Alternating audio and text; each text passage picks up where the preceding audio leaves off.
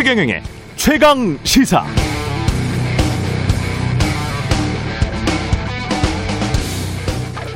네, 최근 한국은행의 금융 안정 보고서를 보면 두 가지를 걱정하고 있는데요.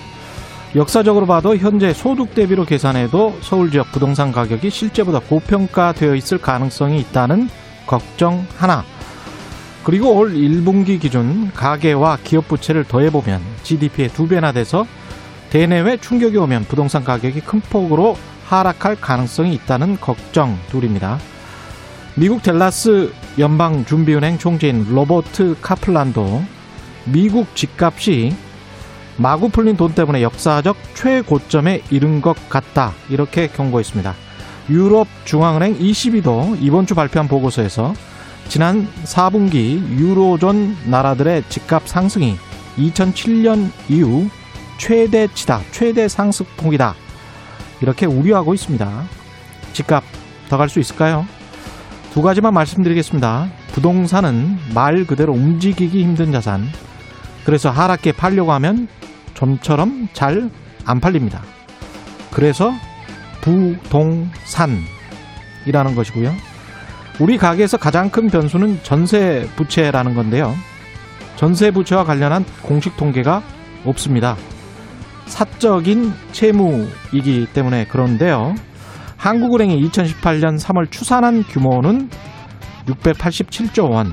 지금은 아무리 못해도 최소 700조 원은 훌쩍 넘을 것 같습니다.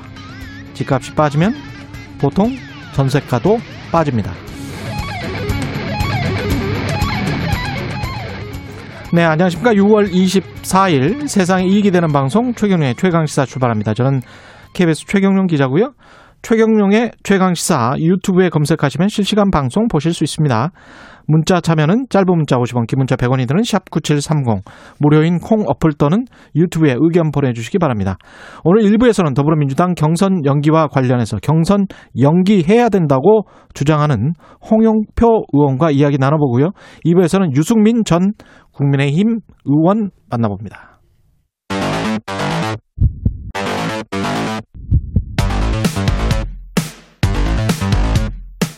오늘 아침 가장 뜨거운 뉴스 뉴스 언박싱 자 뉴스 언박싱 시작합니다. 민동기 기자 김민아 평론가 나와 있습니다. 안녕하십니까? 안녕하세요. 예, 오늘은 꼭 할당 목표를 채우겠습니다.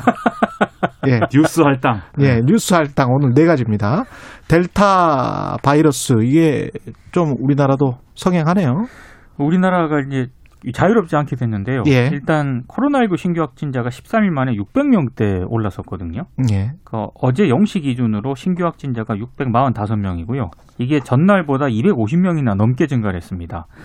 아, 다소 이제 확진자 수가 증가한 것은 여러 요인이 있긴 합니다만 아, 전문가들은 언제든지 방역에 틈이 생기면 재유행이 올 수가 있기 때문에 그럼요. 아, 최근 2주간 발생한 확진자 가운데 특히 감염 경로가 파악되지 않은 비율이 25.6%나 됩니다. 음. 그리고 집단 발생으로 확진된 비율도 20.2%가 되고 있기 때문에 이게 아직은 안심할 상황이 아니다라는 점을 전문가들이 좀 강조를 하고 있습니다. 올 1분기 때 유럽에서 락다운 우리 같은 거리두기가 아니고 아예 락다운을 다시 한번한 그렇죠. 적이 있잖아요. 네. 영국도 그렇고 독일도 그렇고 조심은 해야 됩니다. 예. 그렇습니다. 근데 이제 방역 당국이 얘기하는 것은 일단은 이제 어제 신규 확진자 발표된 게 이제 일시적으로 좀 올라간 것은 집단 감염 사례가 좀 나오고 이래서 일시적으로 올라갔다고 보고 지금 이제 최근에 이제 좀 확진자가 증가하는 이런 속도 그다음에 그런 것들은 사실은 소폭 감소하는 그런 가- 경향이었다 이렇게는 설명을 하고 있거든요. 그래서 이제 하루만 갖고 볼 건 아니고 이제 추세를 좀 봐야겠는데 말씀하신 대로 지금 다른 국가들의 경우도 백신을 좀 성공적으로 접종하고 있는 국가들의 경우에도 델타 변이가 우세종이 되면서 다시 마스크 쓰고 다시 이제 좀 아, 이 실내에서의 어떤 활동 이런 것들을 줄이는 추세이기도 하거든요. 그 그렇죠. 연장선에서 같이 봐야 되는 게 예. 지금 델타 변이를 말씀드리지 않았습니까? 인도에서는 델타 플러스가 나왔습니다. 이게 무슨 변신 로봇도 아니고 델타 플러스는 델타 변이가 조금 더 변이한 거라고 하는데 예. 이거는 좀 더 연구가 필요하지만 예. 이게 영국발 알파 변이가 인도 발 알파 변이랑 비교했을 때 그냥 네. 코로나19 바이러스는 어, 영국발 알파 변이가 한 이 확산되는 속도가 전염력 전염력이 70% 정도 높다고 하잖아요. 예. 근데 변이 바, 이 변이 바이러스 중에 델타 변이가 영국발 알파 변이보다 60% 정도 더 전염력이 강하다고 하지 않습니까? 예. 델타 플러스는 이거보다도 감염력이 좀, 이, 이 전염력이 강할 수 있다. 그래서 인도의 전문가가 그렇게 얘기를 했대요. 이 코로나19 이 델타 플러스에 감염된 사람과 음. 옆을 지나가기만 해도 감염이 될 수 있는 수준이다. 뭐 이렇게까지 얘기를 했다는데. 옆을 지나가기만 해도 네, 근데 이제 인도에서 하는 얘기니까 아직은 예. 검증은 되지 않았습니다. 과학적으로. 예.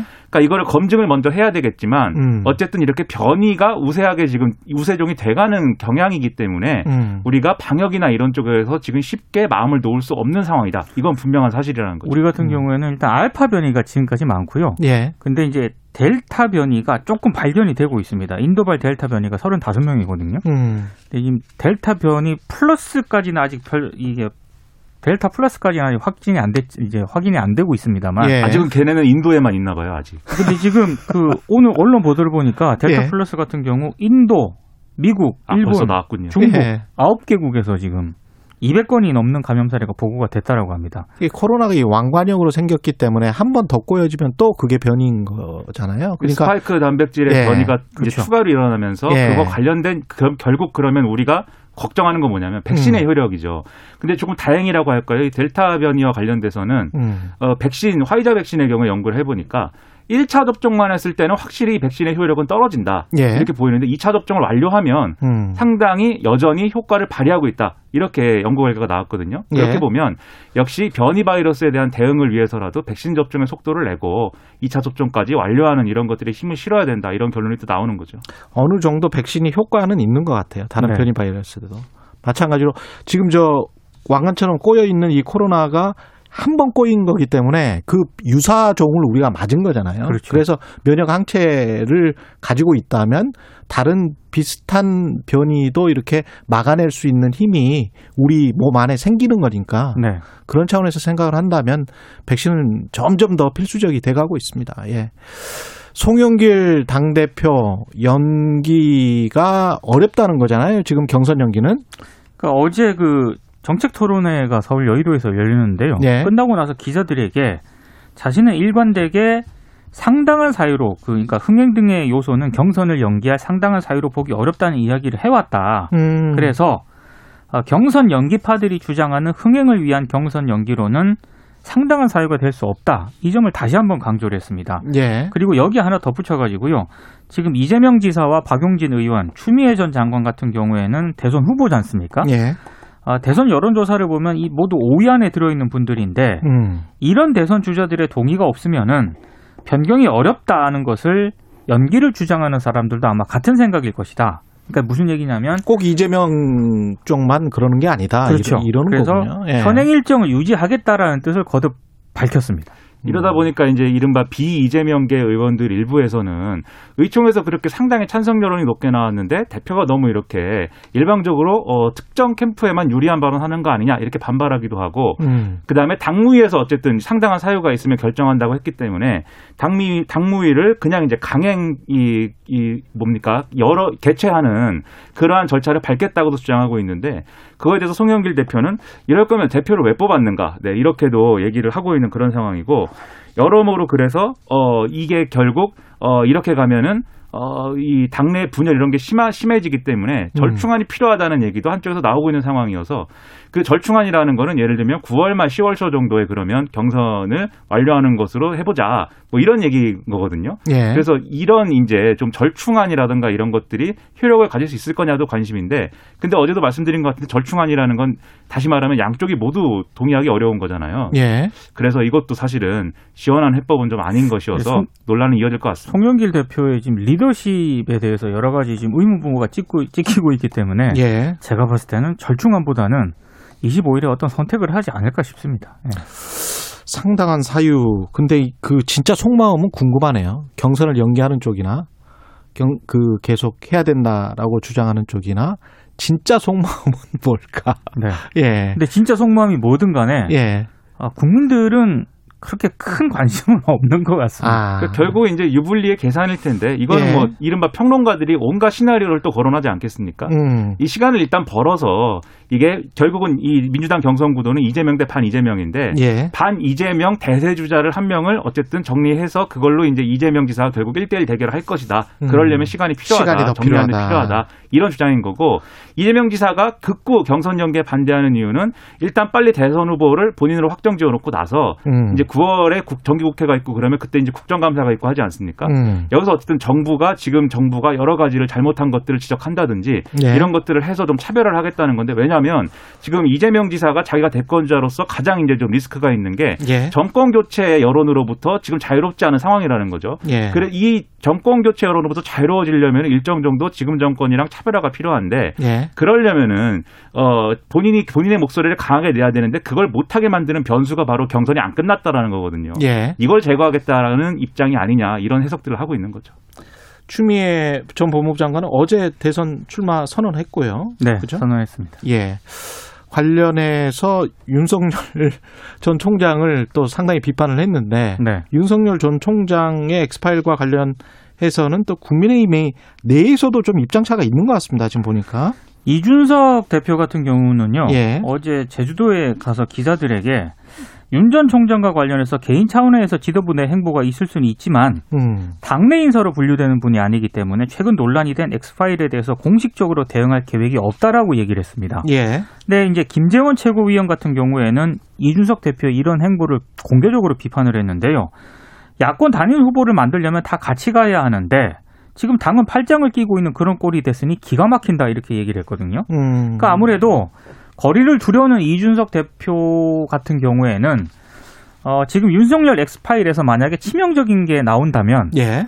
어, 당도는 안 쳐해진다 이런 입장인 것 같고요. 음. 어, 다만 이제 방어파 같은 경우, 경우에는 어찌됐든 불법 사찰일 수 있는 부분에 대해서는 국민의힘도 적극적으로 대응을 해야 된다 이런 입장인데 제가 봤을 때는 이런 측면 외에도 이 거리두기파의 가장 큰 이유는 거리두기파. 어, 대선 주자 자강론 있지 않습니까? 거리두기파가 누구예요? 이준 이준석 당 대표도 거리두기 파라고 할 수 있습니까? 지금 이렇게 지금 이준석 대표는 공- 거의 지금 공식적으로 내놓는 입장 자체가 예. 당 차원에서 공식 대응을 하지 않는다라는 음. 거기 때문에 거리두기 파로 볼 수가 있는데요. 예. 대선 주자 자강론도 한 이유가 되고 있는 것 같습니다. 자강론. 굳이 예. 윤전 총장이 아니더라도 음. 국민의힘 내부에는 최근에 뭐 원희룡 지사라든가 유승민 전 의원 같은 경우에도 지지율이 오르고 있는 그런 추세이기 때문에 예. 윤전 총장 외에도 우리에는 후보가 많다. 최재형 감사원장도 포함해서 음. 아마 이런 기류가 좀 상당히 반영이 되고 있는 것 같아요. 그러니까 네. 윤석열이 낙마해도 음. 충분히 대안을 만들 수 있다. 이렇게 음. 생각하는 쪽에서는 이거 괜히 발 담궜다가 다 같이 죽는 거 아니냐 이런 생각을 지금 하고 있는 거고요. 그렇죠. 다른 쪽에서 네. 윤석열 아니면 지금 현실적으로 대안이 있냐. 음. 지금은 윤석열을 지켜야 된다. 이렇게 생각하는 쪽에서는 음. 이게 뭐 여러 가지 얘기가 나오는데 결국 장성철 소장 이 문건을 처음 얘기한 장성철 소장도 불법 사찰 가능성을 얘기하지 않느냐. 음. 그럼 여기에 대해서는 같이 방어해야 되고 그리고 장성철 소장은 어쨌든 잘못됐다. 네, 이런 얘기를 지금 하고 있는 거죠. 근데 정작 이 문건을 처음 어쨌든 문건의 존재를 거론한 장성철 소장은 어제 SBS 방송에 나와서 음. 어 이거 뭐 자꾸 문제가 되고 하니까 음. 아, 이것을 파쇄하겠다. 네, 이렇게 입장을 밝히고 있습니다. 어제 예. 그 방송 끝나고 집에 가서 파쇄하겠다라고 지금쯤이면 파쇄가 됐을 것 같습니다. 근데 약간 우려가 되는 게 이거 예. 누가 어떤 단체가 고발을 했기 때문에 음. 검찰이 수사를 할 것인데 예. 이 문건을 파쇄하는 게 과연 그 수사 과정 이 어떻게 보일 수 있을지 조금 걱정이 예. 되긴 합니다. 그리고 파쇄한 문건이 지금 돌고 있는 언론사들의 돌고 있는 그 문건인지 아닌지 버- 버전이- 버전이 지금 네다섯 개이기 때문에 다섯 가지 정도가 뭘. 파쇄했는지도 모르겠어요. 장성철 예. 소장은 본인이 갖고 있는 문건은 지금 예. 돌아다니고 있는 문건 문건이 아니다라고 다 주장을 하고 봤나? 있습니다. 다 봤어. 그것도 모르는 거죠. 모르는 거죠 지금. 그리고 지금 언론이 제목을 예. 다 윤석열 엑스 파일 뭐 예를 들면 누가 예. 만들었다더라 뭐가 있다더라 쓰고 있는데 예. 언론이 얘기하는 윤석열 엑스 파일이 그 문건들 중에 뭘 얘기하는지도 상당히 제가 본 파일만. 네 개예요. 네 개. 제가 본 파일만 네 개. 그럼 무- 지금 저 저보다 더 많은 파일을 가지고 있는 분들은 네. 몇 개를 가지고 있는지 모르겠어요. 그렇죠. 예. 제가 뭐 지금 만들 수도 있습니다. 오늘 만들 수도 있고 뭐 네. 끝이 없는 거예요, 예. 이건. 예. 그 장성철 소장이 파쇄할 게 아니라 예. 내가 가진 문건은 이거야라고 보여줘야 사실 예. 모든 게 해명이 되고 뭐 이 정리가 될 텐데 음. 파쇄를 한다고 하니까 영원히 미스테리가로 남을 것 같습니다. 예. 그러면 파일을 가지고 있는 사람들끼리 우리가 한번 따로 모여보자고요. 그렇죠. 예. 그래서 따- 같이 공유를 하는 거야. 다 공개를 하면 한 10가지도 넘을 것 같아요. 파일들을 이렇게 다들 갖고 계시는군요. 예. 저는 한 개도 없습니다. 단 예. 한 개도 가지고 있지 않습니다. 저는, 예. 아유, 깨끗하신 분이군요. 저는 예. 깨끗합니다. 순수하십니다. 예. 조선일보가 황당한 사고를 냈네요. 그러니까 성매매 관련 기사를 내면서요. 예. 조국 전 법무부 장관하고요. 딸 조민 씨의 모습이 묘사된 일러스트를 사용을 했거든요. 예. 그 문제가 된 일, 일러스트는 이미 조선일보 2월 27일자에 실린 그 서민 당국대 교수 있지 않습니까? 예. 그 칼럼에 사용이 된 겁니다. 음. 그러니까 조민 씨가 모자를 쓰고 핸드폰으로 전화하는 모습하고 백팩을 맨 조국 전 장관의 뒷모습을 함께 담았는데 예. 이걸 엉뚱한 기사에다가 지금 이 일러스트를 사용을 해가지고요. 예. 조국 전 장관이 강하게 반발을 했고 결국에는 아. 조선일보가 사과문을 게재를 했는데 예. 이 사과문을 두고도 논란이 좀 제기가 되고 있습니다. 사과는 어떻게 했어요?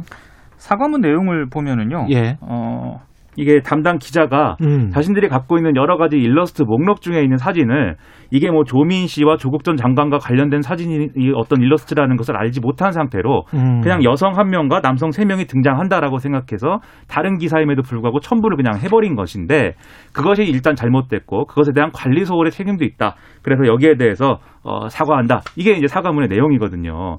근데 이거 이 내용만 갖고 봤을 때는 이제 어, 앞으로 그러면 이러한 일을 재발 방지를 위해서 뭘 하겠다는 것인지 뭐 이런 것들이 내용이 없기 때문에 조국 전 장관 입장에서는 받아들이기 어렵고 그리고 지금까지 자신의 가족들에 대한 여러 가지 부정적인 어떤 이미지를 재생산해 온 게 이거 하나 처음이 아니기 때문에 상습범이다. 그래서 법적 대응을 하겠다. 이렇게 얘기를 하고 있습니다. 이게 성적인 내용을 포함한 어떤 다른 기사를 그렇죠.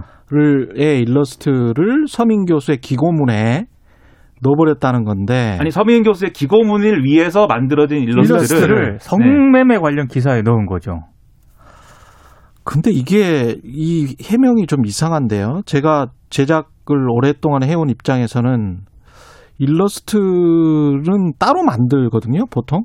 그 기사를 위해서. 네. 그리고 기자가 의뢰를 하고 일러스트 담당이 어 그림을 그리면 다시 한번 기자가 확인해서 그 위에 붙이는 작업을 합니다. 네. 그 보통의 이제 정상적인 언론사는 다 그렇게 하는데 이게 이게 음. 어떤 쪽에 있는 거를 다른 쪽의 기사에 그냥 일러스트를 넣어버렸다. 이거는 말이 안 되는데. 조선일보 사과문을 보면은 예. 담당 기자가 실수를 했다라고 되어 있는데 음. 제가 궁금한 거는 그 담당 기자가 아, 편집을 담당한 기자인지 예. 취재 기자인지 어떤 기자인지가 정확하게 나타나 있지 않고요. 그러면 그 담당자에 대해서 어떻게 하겠다라는 뭐 징계를 하겠다라든가 아니 생각해 보세요. 기사가 두 개인데 한 어떤 기사든 자기 기사를 좀 더 뽐내고 싶어 하잖아요. 네.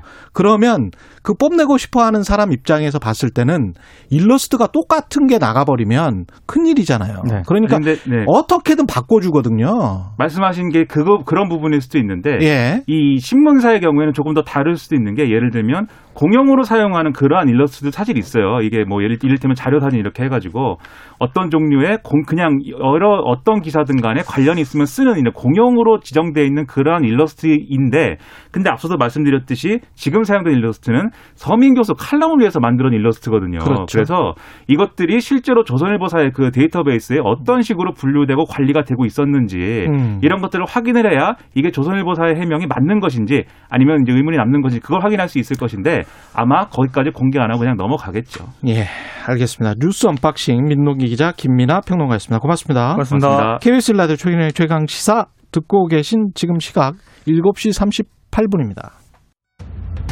오늘 하루 이슈의 중심. 당신의 아침을 책임지는 직격 인터뷰. 여러분은 지금 KBS 1라디오 최경영의 최강 시사와 함께하고 계십니다. 네, 더불어민주당 대선 후보 경선 연기론 두고 대선 주자 간 갈등이 깊어지고 있습니다. 어제는 대선 경선 그대로 해야 된다는 민주당의 백혜련 의원 어, 전화로 연결했었고요. 오늘은 경선 연기가 필요하다고 주장하는 더불어민주당 홍영표, 홍영표 의원 나와 계십니다. 안녕하세요. 네, 반갑습니다. 예. 당무위가 지금 당무위 소집을 추진하고 계시는 거죠? 아닙니다. 지금, 지금 그거는 당무위, 확정됐고. 당무위는 네. 음, 지금 소집 여부에 대해서는 음. 어, 현재 이렇게 의원들이 지금 직접 하는 건 아니고요. 예. 네. 아마 그렇군요. 이제 최고위원회가 음. 아, 아, 지금 저희 당규대로 어, 뭐 9월 9일이죠. 예. 9월 9일 날 어, 경선을 하는 것을 전제로 해서 아마 일정을 짜고 있을 겁니다. 음. 아, 그러면 우리는 또 예비 경선도 해야 되잖아요. 예. 현재로서는 한 여덟 분이 나왔으니까 예. 그 중에서 여섯 명을 뽑는 절차가 필요합니다. 예. 이제 그것도 뭐 이렇게 에, 등록을 하고 또 최소한도의 어떤 그 후보 간의 어떤 음, 뭐 이벤트가 있어야 될 거 아닙니까? 예. 어, 그래서 그런 걸 거쳐서 제가 볼 때 한 2주는 걸리지 않을까 싶고 음. 한 7월 10일, 10일부터 9월 9일까지 예. 예, 이제 하는 한두 달 정도. 어, 예. 두 달 정도의 어떤 일정으로 할 건지 음. 또 경선 방식을 또 어떻게 할 건지 뭐 이런 것들을 이제 안을 예. 만들면 그 경선 일자는 최종적으로는 당무위원회에서 결정하게 돼 있습니다. 아, 원래 그렇게 돼 있군요. 예, 예. 예. 그러니까 그 날짜를 9월 9일이다, 뭐 9월 7일이다, 180일 음. 이전에 한다면 그렇게 돼 있어서 이제 그것을 정하는 당무회의를 얘기하는 거죠, 현재는. 예. 어, 그런데 지난번에 저희 의총이나 이런 데서 논란이 됐던 것은 음. 우리가 지금 당원 당규에 보면 180일 이전에 그러니까 9월 9일까지는 어, 당내 경선을 마치도록 되어 있는데 예.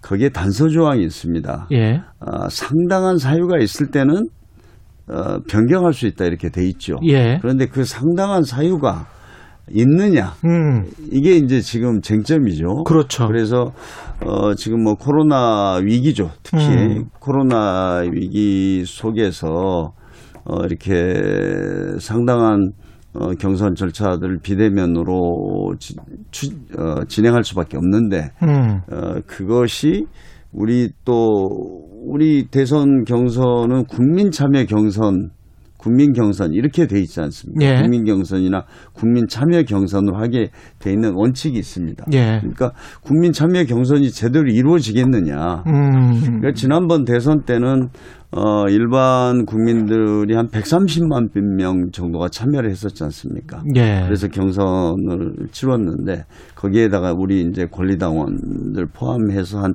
200만 넘게 에, 선거 인단이었습니다. 예. 과연 지금 이 상황에서 우리가 한 7월 10일부터 시작한다면 음. 그또 휴가철을 감안하고 지금 코로나라는 걸 또 고려한다면 음. 과연 에, 제대로 된 국민 참여 경선이 이루어질 수 있겠느냐. 그러니까 어, 좀 어떤 사유가 발생했다. 예. 그러니까 이거를 좀 연기하자는 음. 주장이죠. 그래서 이거는 그렇군요. 지금 어떤 뭐 후보들의 어떤 유불리. 유불리만으로 제기되는 건 저는 아니라고 봅니다. 왜냐하면 음. 저 같은 경우도 대표적으로 어떤 캠프에 들어가 있지 않고 예. 어, 저는 뭐 공식적으로 우리 당의 승리를 위해서 모든 음. 후보를 좀 돕고 나는 예. 뭐 경선이 마무리되면 그 시점에서 그 우리 당원과 국민들이 선출한 대선 후보를 위해서 뭐 열심히 뛰겠다 이런 생각을 가지고 있는 의원들도 많이 있습니다. 아. 이제 그런 사람들이 제기 하고 있는 거죠. 의원님은 지금 어떤 특정 캠프에는 들어가 전 계시는 들어가 있지 않습니다. 아, 제가 그러시군요. 뭐 예. 그런 입장을 공개적으로 천명했었고요. 음. 근데 이 코로나 위기만 가지고 그다음에 이제 휴가철 이게 어- 어떻게 된 뭐- 건가요? 원래 이제 대선이 12월이었기 때문에 음. 그 5월에 하게 돼서 3월에 하게 돼서 이런 경우가 발생을 하는 겁니까? 어, 아닙니다. 이제 과거에도 예. 이제 이런 대선 있는 애는 항상 이런 룰을 가지고 예. 논란이 많이 되니까 예. 우리 이번에는 그걸 피하자 하면서 음. 사실 이건 이제 만들어 놨죠. 특별 당규로 만들었는데 음. 이제 예를 들어서 이게 작년에 이제 만들어졌습니다. 예. 어, 만들어졌는데 그때도 고려한 것은 어 이제 이런 논란 없이 그냥 음. 하자 이랬는데 솔직히 작년만 해도 우리가 코로나가 이렇게 장기화 될 줄 알았습니까? 그렇게 생각을 안뭐몇 했죠. 달 하다가 예. 끝나겠지 했고 음. 어 지금도 저는 이제 우선 제 경험이 있어요. 얼마 전에 제가 전당대 했잖아요. 음. 전당대 할 때 정말 어 저희가 17개 시도 뭐 유세를 하러 다니는데 우리 당에 관련된 사람은 30명만 현장에 있었습니다. 음. 30명밖에 없었고 예. 그 다음에 이제 그런 어떤 장소의 제한 때문에 유튜브 같은 걸로 예. 어, 좀 해보자 했는데 거기에 제가 알기로는 가장 많이 접속했을 때가 300명, 대부분은 200명도 안 되는 수준에서 접속자였습니다. 유튜브 동접자 수 말씀하시는 예, 거잖아요. 예. 예. 그런 식으로 어, 당대표 선거를 하다 보니까 예. 저는 이제 그때 야 이런 식으로 대선 후보까지 뽑아서는 안 되겠다는 생각을 저는 강하게 가졌던 거죠. 네. 근데 송영길 대표는 이게 원칙론의 무게를 두고 있잖아요. 그렇게 또 어제 기자들한테 이야기를 했고. 근데, 근데 대표가 당 대표가 원칙이라는 거는 예. 예, 예를 들어서 180일이 원칙 맞습니다. 음. 그런데 또 상당한 사유가 있을 때 변경할 수 있다도 원칙입니다. 아, 그렇지. 않습니까? 예. 그리고 어 상당한 사유가 있으며 인, 상당한 사유가 있느냐 없느냐에 대한 지금 어 논쟁을 하고 있지 논쟁이죠. 않습니까? 예. 그럼 이 유권에서 상당한 누가 사유가 하냐? 되느냐 안 되느냐. 누가 예. 하느냐 하는 것은 저희 당원 당규에 의하면은 음. 어, 당무위원회에서 유권 해석의 권한을 갖습니다. 당이 어떤 특정인이 갖는 게 아니고 예. 저희 그게 이제 에, 당원 어 112조 저희 그 예, 조항이거든요. 아. 음. 그래서 그러니까 당원 당규에 대한 유권 유권 해석. 해석. 지금 이제 상당한 사유가 있느냐 없느냐를 가지고 지금 논쟁이 되고 있는데 그러면 이것을 가지고 최종적으로 이 코로나 시국이고 여러 가지를 예. 고려해서 좀 연계하는 것이 맞다. 음. 이렇게 이제 주장하는 분들이 있고 아니다. 예. 작년에 정해놨으니까 그냥 원칙대로 해야 된다는 분이 있는데 예. 이 상당한 사유가 있느냐 없느냐에 대한 유권 해석은 당무위원회가 결정할 수 있는 권한을 가지고 있는 거죠. 그러니까 당무위가 네. 그 정당의 어떤 헌법 재판소 같은 그런 기능을 하는가 그렇죠, 보네요. 그렇죠. 그렇습니다. 예. 왜냐하면 당에서도 이 당원 예. 당규가 저도 뭐 지금 사선이지만 이게 굉장히 복잡합니다. 예. 항상 다툼이 있어요. 예. 그러면 최종적으로 그런 다툼이 있을 때 음. 이- 이것을 어, 그 해석하는 거, 유권 해석하는 것은 예. 당무회의 권한입니다. 우리가 이제 우리가 헌법이나 또 음. 법률에 대한 이런 유권 그런 쟁점이 있을 때는 헌법재판소에서 그걸 심사하듯이 마찬가지입니다. 근데 이제 그두 가지 의문이 생기는데 첫 음. 번째는 음. 어 이게 국민 여론이 음. 지금 현재 뭐 JTBC 보도를 보면 어 별로 안 좋아요. 그러니까 경선 연기 를 하는 것이 어 원칙적으로 맞지 않다라고 생각하는 국민 여론이 해야 된다라고 생각하는 것보다 한 두 배 정도 나오는 것 같더라고요. 저는 이제 이런 사정들을 정확하게 설명을 하지 않고 아, 아, 원칙대로 하는 게 맞느냐 예. 아니면은 뭐 바꿔야 되느냐 이러면은 저라도 그냥 어, 원칙대로 해야지 음. 이렇다고 봅니다. 예. 그래서 이거는 좀 당내의 문제이고요. 예. 예를 들어서 지난번 국민의힘도 4.7 재보궐 선거할 때 내부의 당규를 다 고쳐서 예. 경선 방식과 여러 가지를 하면서 성공을 했지 않습니까? 아니 근데 이제 음. 사실 재보궐 선거 말씀하셨지만 그때 이제 당원 당규를 고쳐서 나갔던 게 사실은 서울시장을 나갔던 게 지금 생각해 보면 아안 안 나가고 그때 대승적으로 그냥 그 서울시장을 내주는 게 훨씬 더 낫지 않았을까 그런 생각도 들, 들지 저는 않습니까? 저는 뭐 지금도 거기에 동의하지 않습니다. 아, 그렇습니까? 동의하지 않고 예.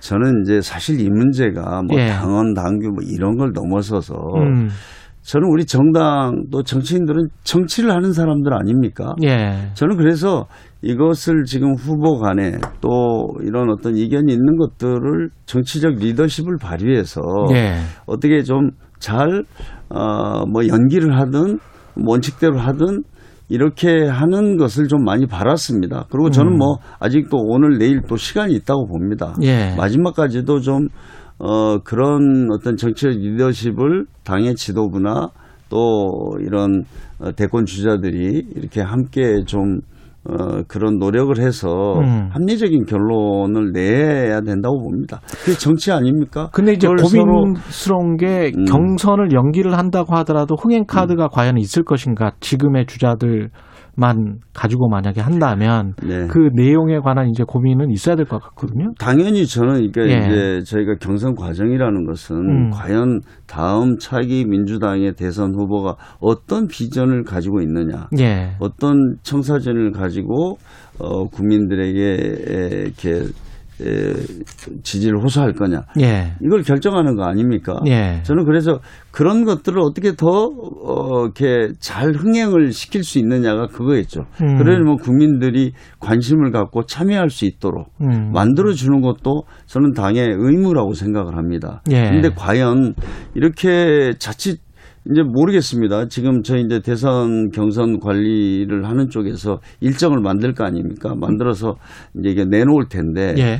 이 자칫 잘못하면 아주 졸속 지난번 전당대회처럼 30명 어 우리 그 그 당 당원들 모아놓고 음, 거기서 어, 후보들끼리만 소리 지르고 어 다니다가 끝나버리는 이런 식으로 가서는 안 된다는 우려가 있는 거죠. 네. 내일 최고위 결과가 나오기로 돼 있지 않습니까? 원래 네. 25일.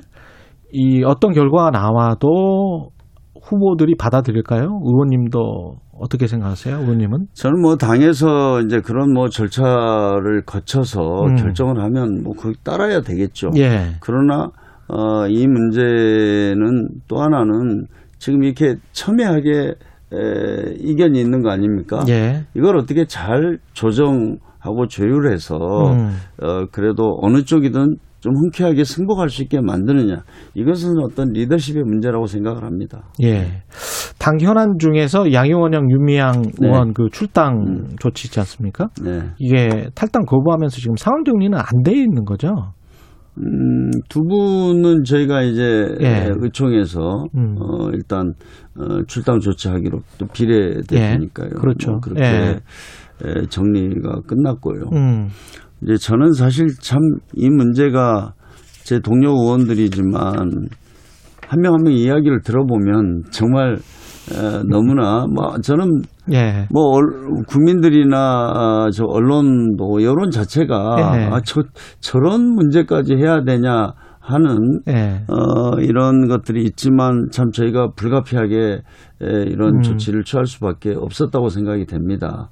어, 그래서 어, 저는 이 문제는 지금 뭐 수습하는 단계에 들어가 있다 지금 이렇게 알고 있습니다. 국민의힘은 지금 저 음. 그 관련해서 필요서를 제출하지 않은 분들이 좀 있는 것 같아요. 직계존비속 일부가 누락됐다. 네, 재산 고지를 이제 거부를 한 거잖아요. 네. 이거는 어떻게 봐야 될까요?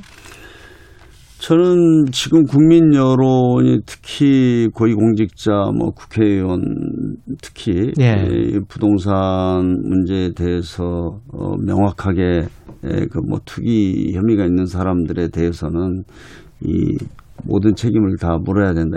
이런 어떤 국민 여론이 이 형성돼 있는 거 아닙니까? 예. 어쩔 수 없이 그냥 여기에 전수조사 하겠다는 했는데 음. 하기 싫은 거죠.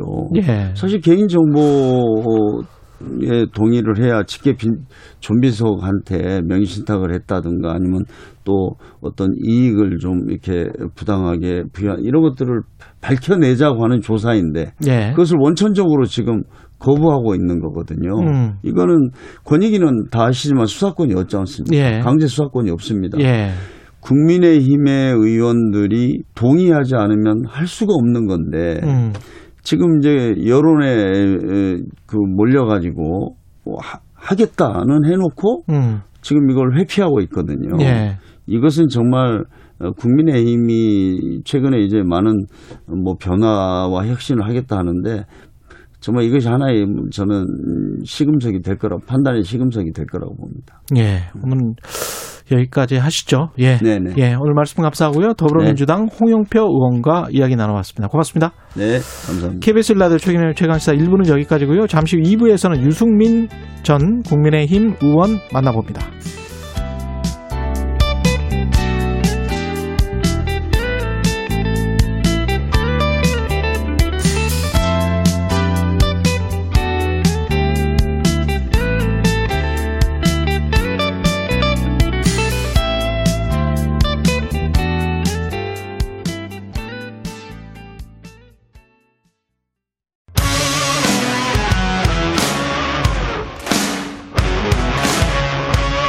오늘 하루 이슈의 중심 최경영의 최강 시사.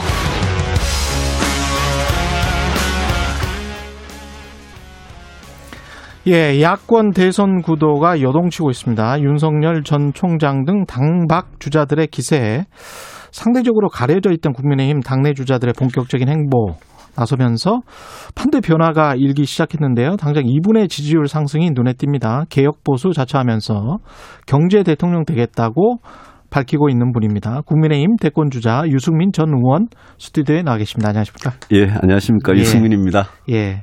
지금 상위 여섯 후보 중 유일한 당내 주자 야권에서 그렇게 돼 있고 JTBC가 리얼미터에 의뢰해서 전국 만 18세 이상 남녀 1,028명을 상대로 지난 19일, 20일 어, 조사를 한 게 보수 야권 대선 주자 적합 후보 물어보니까 윤석열 전 검찰총장이 35.4% 1위, 유승민 의원님이 14.4% 2위입니다.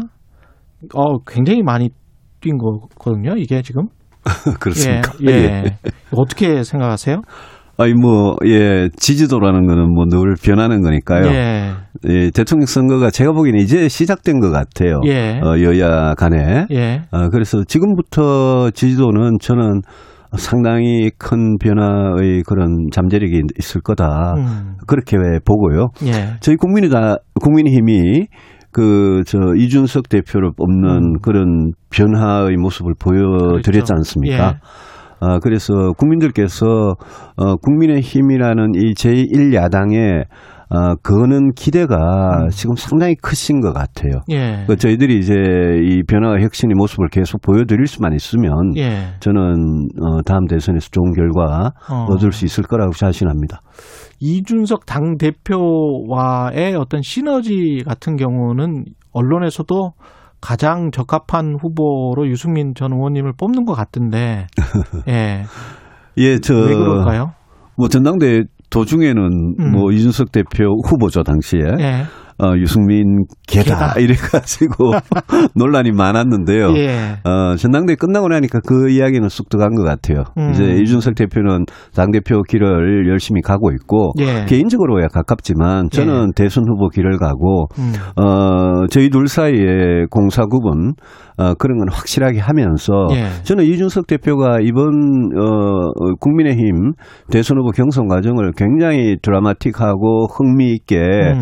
그렇게 공정하게 잘 관리해 줄 거라고 기대를 합니다. 예, 예컨대 지금 대변인 뽑는데 우리 토론 배틀이라는 걸 하는데 그렇죠. 141대 1 경쟁률을 보이거든요. 예, 어, 대선 후보 경선도 굉장히 다이나믹하게 음. 토론 같은 거 많이 하면서 예. 후보들 경쟁력을 국민들한테 직접 선보이면서 어, 그런 쪽으로 잘할 것 같아요. 근데 지금 이제 야권의 1위 후보인 윤석열 전 총장하고 비교했을 때 네. 본인의 어떤 강점이라고 할까요? 그건 뭐라고 생각을 하세요?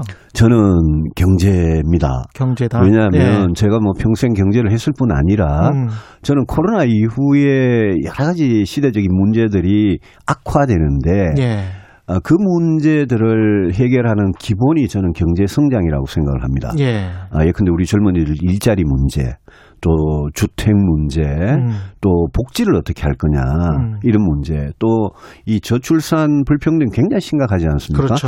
그런 걸 해결할 수 있는 국가의 힘은 저는 경제에서 나오, 음. 나온 다고 생각하고 예. 제가 뭐 오랫동안 경제를 가지고 굉장히 고민을 많이 했고 예. 제가 대통령이 되면 우리 한국 경제에 어떻게 끌고 갈 거냐에 대해서 저는 분명한 그런 비전과 정책을 갖고 있기 때문에 음. 저는 그런 점이 우리 국민의힘의 저를 제외하고는 아, 야권 전체 예. 저를 제외하고는 대부분 검사 또는 판사 출신들이십니다. 그런가? 예? 그렇습니다. 예. 그래서 저는 제가 평생 경제와 또 외교 안보 이쪽으로 어, 정치에 오면서도 음. 아주 그쪽에 제가 특화를 해오고 고민을 많이 했기 때문에 예. 그분들하고 판검사 출신 후보들하고 저는 굉장히 차별화가 될 수 있을 거라고 봅니다. 김종인 전 위원장이 최근에 언론 인터뷰에서 그 이야기 하셨더라고요. 경제 양극화가 그 대선에 이번 대선에 화두가 되어야 한다. 예, 예. 그 부분에서는 동의하십니까? 동의합니다. 예. 양극화 불평등이 코로나 이후에 더 심하, 심해지기 때문에 예. 그게 분명히 화- 화두가 될 겁니다. 그렇지만 제가 이야기하는 거는 음. 양극화 불평등을 진짜 해결하려면 예. 그 기본 출발은 경제 성장에서 나오고 아, 지금과 같이 거의 지난 2, 30년 동안 계속 추락하는 이 경제, 이 경제를 다시 일으켜 세우지 않으면 음. 그러면 양극화 불평등은 더 심해질 거다. 저출산도 저출생도 더 심해질 거다. 음. 저는 그렇게 생각하기 때문에 예. 제가 아, 경제 성장을 통해서 예. 불평등을 해결하는 우리가 지속 가능한 복지를 하기 위해서는 돈이 있어야 되지 않습니까? 예.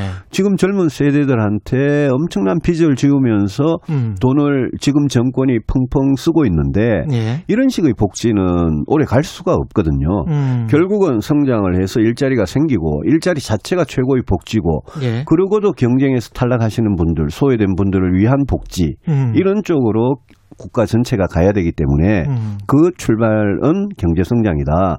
저는 경제를 다시 성장시킬 수 있는 그런 대통령 꼭 되고 싶다. 그런 말씀입니다. 제 기억에 유승민 의- 의원님이 그 박근혜 정부 때 예. 따뜻한 보수 말씀하셨고 그렇습니다. 중부담 중복지 말씀하셨잖아요. 예.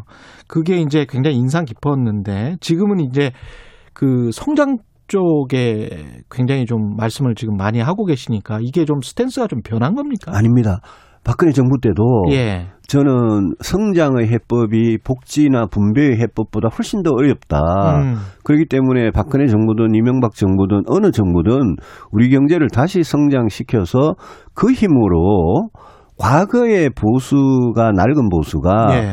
어려운 분들, 약자를 위한 정책을 정말 공감을 하고 제대로 펴질 못했습니다. 예. 그게 너무 심했기 때문에 제가 따뜻한 보수, 따뜻한 공동체에 정말 관심을 기울이는 보수가 되자 예. 이렇게 말씀을 드렸던 거고 음. 그 당시나 지금이나 제가 성장을 해서 경제를 한- 하자 나누면서 예. 커가는 그런 경제를 그런 나라를 만들자는 그런 정신은 똑같습니다. 음.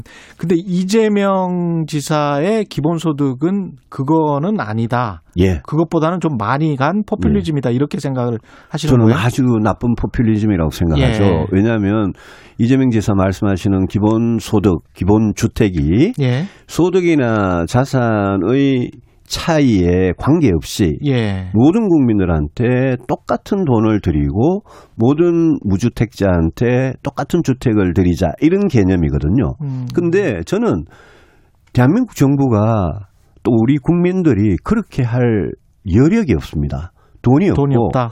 같은 돈이라도 어려운 분들을 위해서 더 많이 쓰는 게 복지의 원칙이기 때문에 음.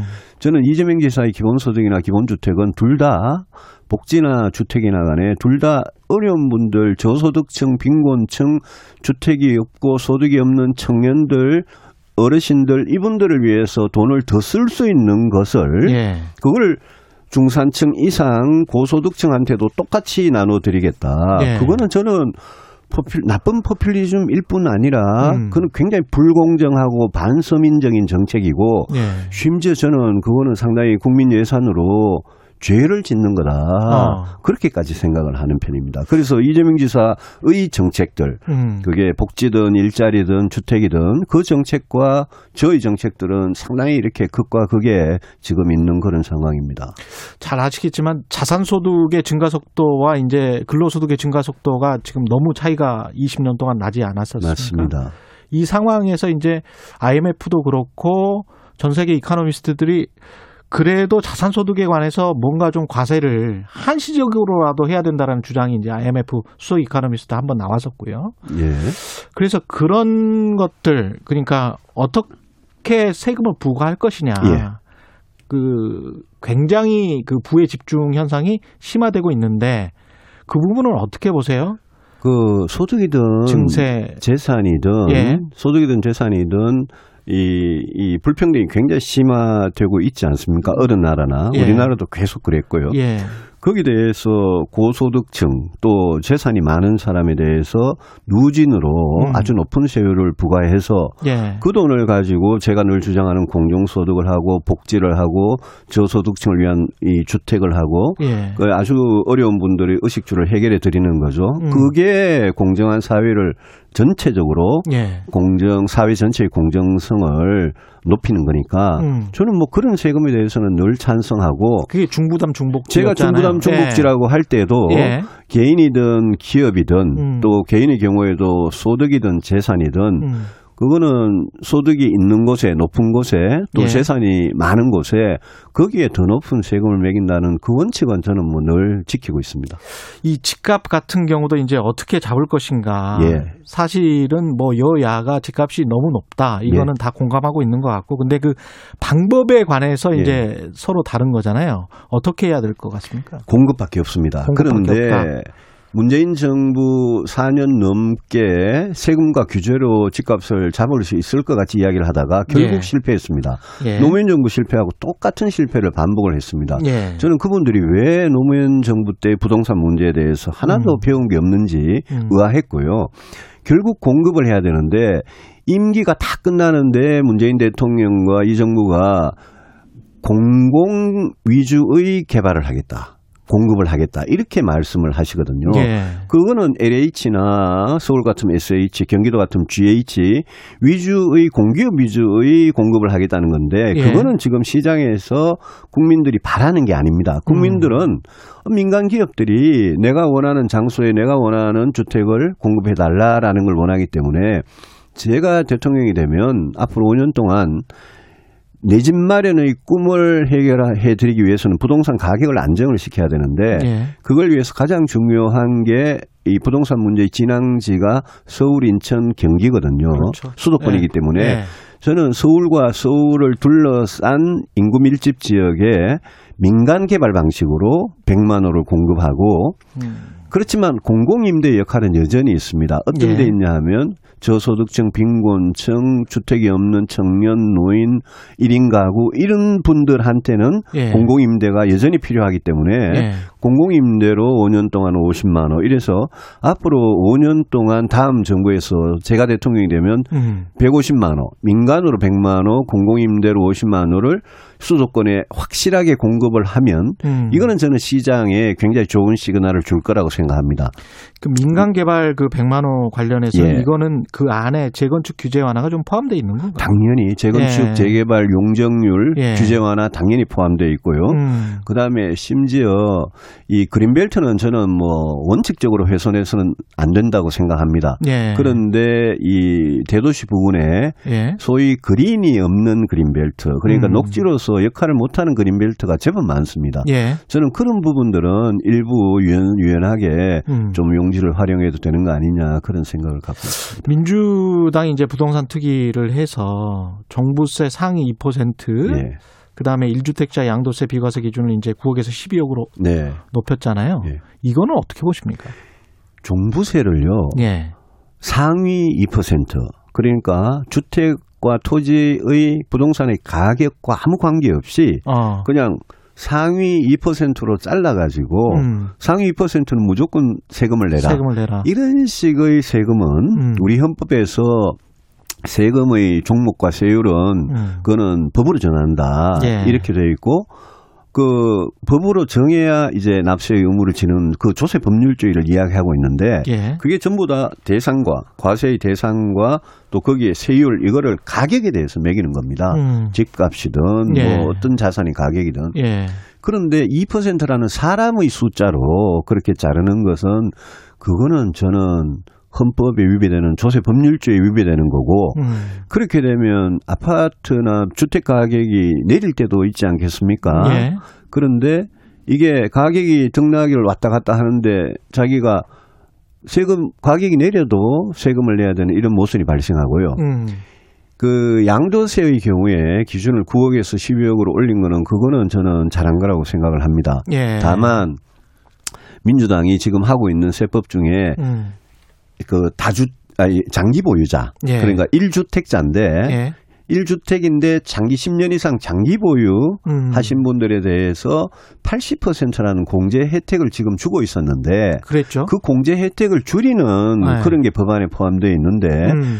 그거는 우리가 단기 투기를 음. 방지하기 위해서 장기 보유를 유도하기 위해서 특히 그랬었죠. 1주택밖에 집한 채밖에 없는 분들한테는 예. 그거를 공제. 혜택을 예. 드렸거든요. 예. 근데 오히려 그 공제 혜택을 줄이는 거 이거는 저는 좀 잘못 거꾸로 가고 있는 거라고 봅니다. 그 윤석열 파일과 관련해서 잘 안 물어 여쭤볼 수가 없을 것 자, 아는 게 같아요. 없습니다. 예. 이 그 전원 정치의 한계와 관련해서는 이제 거의 모든 언론이 지적을 지금 하고 있습니다. 예. 일단 그 부분은 어떻게 보세요? 대변인으로 지금 이야기하는 것. 제가 이렇게 정치인으로서 예. 오늘 이 라디오 스튜디오에 나와서 국민들께 말씀을 드리는 게 예. 제가 정치하면서 국민들 한 분 한 분 다 찾아뵐 수 없지 않습니까? 그렇죠. 예. 그러니까 언론을 통해서 이 말씀을 드리고 어. 언론을 통해서 이 말씀드리는 게 또 부족할 때는 요즘 음. 소셜 미디어 뭐 페이스북이든 인스타든 유튜브든 거기를 그렇죠. 통해서 말씀을 드리는 게 예. 이게 정치인이 직접 국민들께 말씀을 드리는 게 그거는 뭐 소통의 기본 아니겠습니까? 음. 문재인 대통령께서 집권하시고 4년 동안 이 불통 논란 늘 대리인을 내세워서 곤란한 일이 있을 때마다 예. 누가 대신 이야기하고 예. 좀 이렇게 아주 폼나는 음. 그런 일이 있으면 대통령께서 짠 나서 가지고 예. 또 이렇게 하고 그런 부분에 대해서 국민들께서 지금 진정한 소통이 아니다 그랬지 않습니까? 음. 제가 윤 총장 보면서 지난 한 서너 달 동안 자꾸 대리인이나 측근이나 이런 사람들 통, 입을 통해서 음.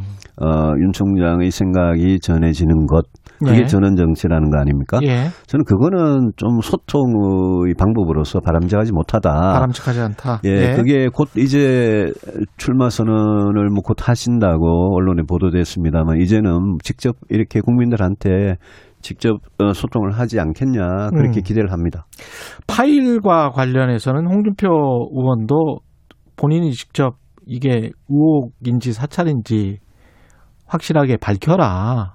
검증할 거 있으면 검증 받아라. 뭐 이런 말씀을 하셨더라고요. 저는 파일에 대해서는 음. 아는 바가 전혀 없습니다. 예. 뭐본 적도 없고요. 음. 다만 뭐 포털이나 이런 데 이렇게 돌아다니는 그런 네가티브는 예. 윤 총장뿐만이 아니라 뭐 저한테 대해서도 뭐 제법 있겠죠. 음. 근데 그 저는 그렇게 생각합니다. 예. 대통령 선거는 이거는 미래를 위한 선택 아니겠습니까? 예. 그러니까 만약 근거가 없는 그런 파일들 음. 그게 돌아다닌다면 그거야 뭐 국민들께서 알아서 현명하게 판단하실 거고 예. 우리가 과거보다는 과거에 어땠다 이런 것보다는 음. 저 미래를 위한 그런 선택이 돼서 음. 후보들이 다 네가티브 선거보다는 포지티브 선거를 했으면 좋겠고요. 예. 어, 후보 개인으로서 이거는 뭐 윤 총장뿐만 아니라 저도 마찬가지고요. 후보 본인으로서 어, 예컨대 도덕성이나 예. 또 정책 능력이나 음. 그런 데 대해서 국민들께서 궁금해 하시는 음. 부분이나 의혹이 제기된다면 예. 그거는 어느 후보든 거기에 대해서 명쾌하게 음. 어, 사실 관계가 이렇다라고 예. 해명할 의무는 있다고 생각합니다. 도덕성이나 정책 역량과 관련해서 그 혹시 모를 만일의 사태에 대비해서 국민의힘에서 플랜 B를 준비를 뭐 최재형, 김동연 이런 말이 나오고 있잖아요. 예, 그, 거는 어떻게 생각하십니까? 지금 그 국민들께서 많은 국민들께서 예. 정권 교체를 열망하시고 예. 그런 국민의 열망에 부응하기 위해서는 음. 어 최소한 어, 야권의 후보가 단일화돼서 가장 경쟁력 있는 후보를 내서 정권 음. 교체를 해야 된다. 예. 그 대의 명분에 대해서는 저는 뭐 어느 후보도 거절할 수가 없다고 생각합니다. 들어와라. 예, 예. 저는 당연히 국민의 힘이 음. 어, 어떤 플랫폼이 돼서 음. 우리가 늘 열려 있고 예. 공정한 룰을 어, 그렇게 제시할 수 있다면 저는 바깥에 계시는 분들도 다 들어올 거라고 생각하고요. 예. 저희 당이 무슨 뭐 플랜 A를 갖고 있다가 플랜 B 저희들이 한 플랜을 한 10까지 갖고 있습니다. 그래서 예. 뭐 플랜 A, 플랜 B는 예. 그거는 이제 언론에서 하시는 말씀이고 예. 어떤 후보, 어떤 정치인이든지 예. 이번에 정권 교체를 하는데 예. 자기가 후보가 돼서 해보겠다. 그런 분이 있으면 자기는 왜 대통령이 되려고 하는지 음. 비전과 정책을 가지고 국민 앞에 당당히 토론을 통해서 어 경쟁력을 검증받고 그리고 후보가 되는 거죠. 저도 그 길을 가고 있고요. 근데 이제 윤석열 전 총장 같은 경우는 뭐 정권의 그 탄압을 당했다라는 일종의 이제 스토리가 네. 형성이 된 건데 최재형 감사원장 같은 경우는 헌법기관이 정치적 중립성을 요구받는 헌법 기관이 끝내고 그냥 이- 이거 나오겠다 이거는 좀 이상하지 않습니까? 이건 좀 그 부분도 예. 국민들께서 저는 판단을 하리라고 생각합니다. 아까 예. 뭐 전원 정치 말씀하셨는데 예. 제가 전원 정치 같이 그런 일종의 대리인을 내세워서 하는 대리인 정치 음. 바람직하지 못하다.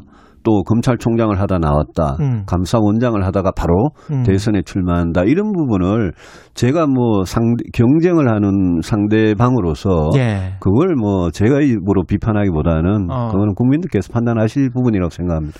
알겠습니다. 여기까지 듣겠습니다. 말씀 감사하고요. 국민의힘 대권주자 유승민 전 의원이었습니다. 고맙습니다. 예, 고맙습니다. 예. 공정, 공익, 그리고 균형. 한 발짝 더 들어간다. 세상에 이익이 되는 방송. 최경영의 최강 시사.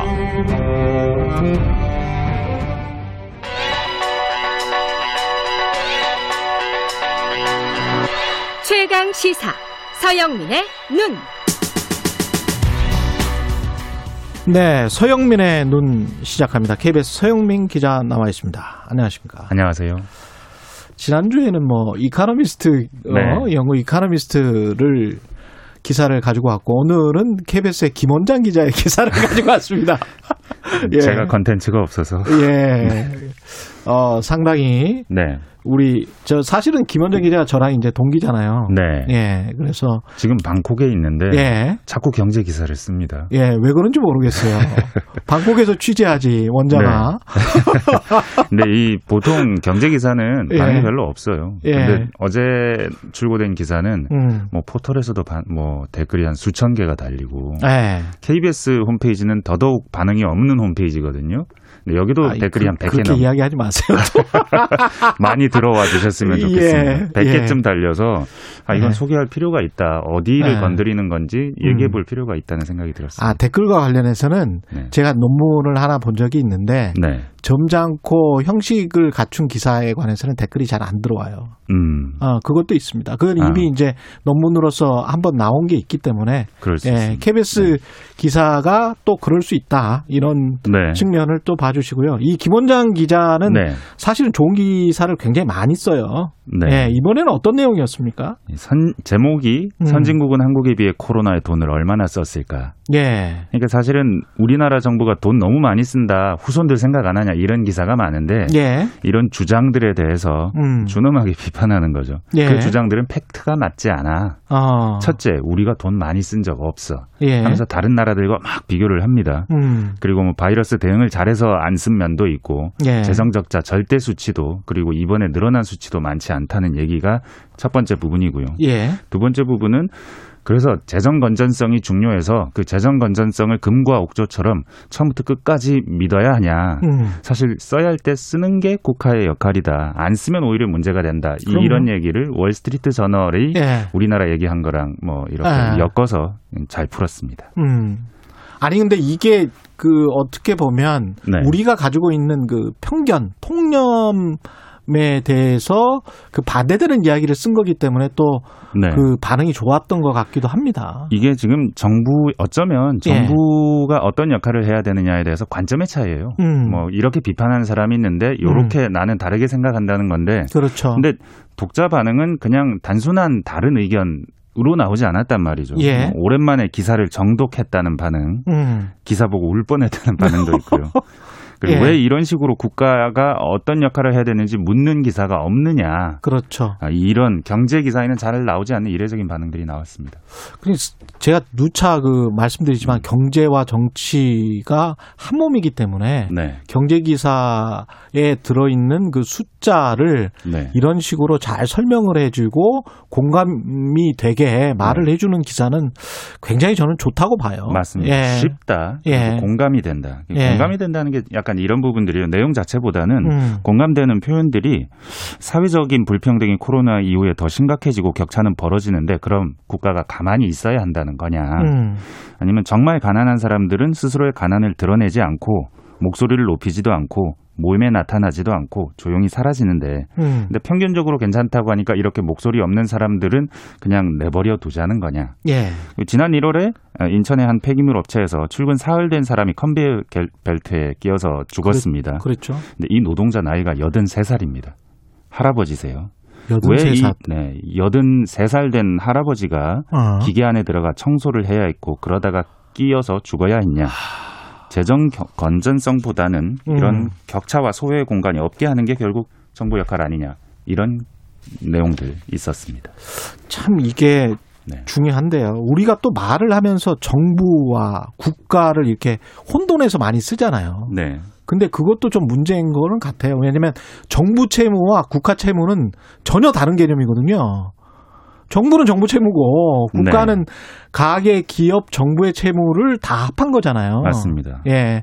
근데 가계 기업 중에서 특히 가계가 굉장히 많이 어려운 사람들도 많고 그런데 정부가 안 쓴다고 빚의 총량이 줄어드는 것도 아니거든요. 그럼요. 오히려 민간이 더 많이 쓰게 되거든요. 정부가 안 쓰면. 이번 같은 경우도 가계 부채가 많이 늘어났지 정부 부채는 다른 선진국들과 비교하면 그렇게 많이 늘어나지 않았다는 거 아닙니까 지금 맞습니다. 이게 기사 내용이 그렇습니다. 예 그런 식으로 따져 보면 추경 과 관련해서도 여러 가지 이야기가 나올 수 있을 것 같습니다. 맞습니다. 지금 예. 뭐 가장 맨 앞에 있는 얘기가 선별 지급하고 음. 캐시백입니다. 예 모두 다 줄 수는 없다. 상위 몇 퍼센트는 일단 빼야 된다 하는 음. 게큰 틀이고요. 대신에 있는 사람들의 경우에는 음. 만약에 소비를 더 한다면 예 더 돌려줄 수 있다. 그게 캐시백이죠. 그렇죠. 이 정도로 돼 있습니다. 근데 확실히 이제 정부 돈은 구- 국민 세금이기 때문에 국민 세금을 쓰면서 재정 승수 효과라는 그러니까 쓴 만큼 그게 경제적으로 얼마나 효과가 날지에 관한 그 고민은 항상 우리가 할 수밖에 없는데 그 고민에 대해서 숫자도 내놨죠. 정부가 그렇죠. 이번에 보편 지원은 안 된다 하면서 예. KDI가 연구한 결과를 봤더니 예. 지난번 1차 전국민 재난지원금 예. 이게 한 30% 정도 써졌다는 거예요. 지출한 30%, 돈에. 30%밖에? 네. 근데 거기에 승수가 붙으니까 좀 더 효과는 많겠죠. 예. 여튼 사람들이 안 쓴다. 음. 이게 뭐 신용카드 포인트 형태로 주니까 다 쓸 것 같지만 꼭 그렇지는 않다. 음. 기존 해외 사례나 아니면 기존 연구들과 크게 다르지 않은 결과가 나오고 맞아요. 특히 돈이 많은 사람들은 더 안 쓴다. 예.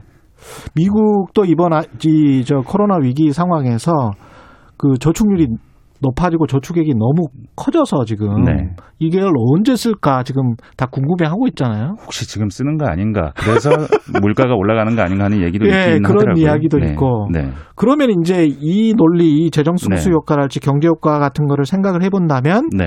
보편복 보편적으로 다 지급하자 뭐 이것도 이제 좀 이야기가 네. 안 되는 거고. 네. 그렇죠. 근데 사실 그러면 안 주는 게 맞죠. 음. 70%나 줄 건 뭐냐? 한 3, 40% 하위 계층만 주지라고 할 수 있는데 예. 다만 지금 이번에 상반기 세수가 상당히 많이 거쳤기 때문에 그렇죠. 30조 원 이상의 추경을 쓰는 게 맞고 예. 이걸 빚 갚는 데 쓰는 것보다는 음. 이렇게 경기 활성화에 써야 경기가 후퇴하지 않는다. 음. 어제 뭐 부총리가 그런 말을 하긴 했습니다. 예. 근데 우리 입장에서 보면 IMF 트라우마가 있거든요. 이 네. 맞습니다. IMF 트라우마 때문에 정부 채무, 국가 채무를 굉장히 걱정하시는 것 같아요, 사람들이. 이게 세상이 예. 근본적으로 평등하지 않다. 예.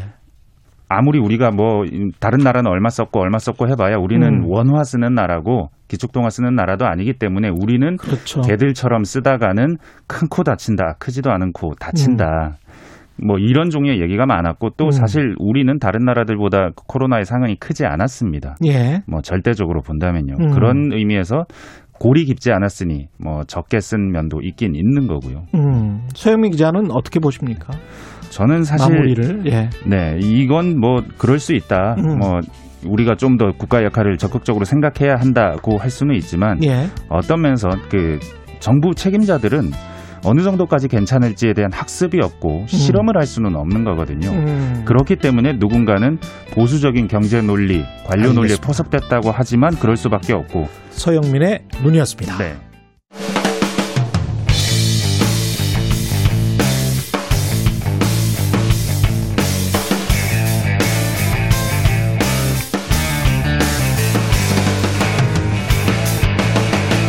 최경영의 최강 시사.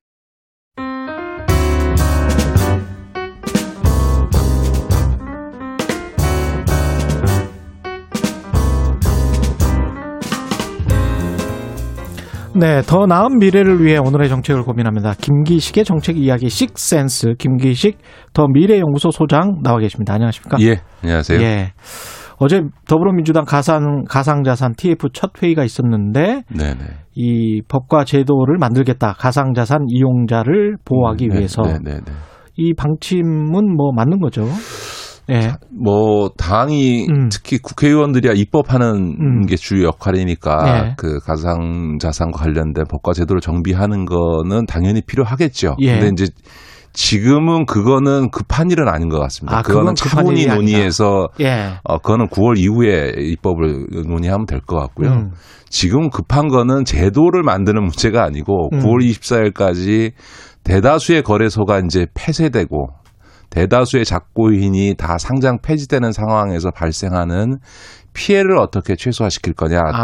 또그 과정에서의 예. 불법 행위를 저지른 자들에 대해서 어떻게 단죄할 거냐라고 하는 가, 이 9월 24일까지 특검법 시행에 따른 거래소 폐쇄와 상장 폐지, 코인 상장 폐지에 따른 이 대책 이게 훨씬 더 중요한 것 같고요. 예. 그거는 정말 금융위와 검찰, 경찰, 국세청 등 소위 사정기관이 지금은 중심이 돼야 된다 이런 겁니다. 예를 들어서 지금 거래소들이 그 이른바 자코인들을 중심으로 지금 상장 폐지를 쭉 해나가고 있지 않습니까? 예.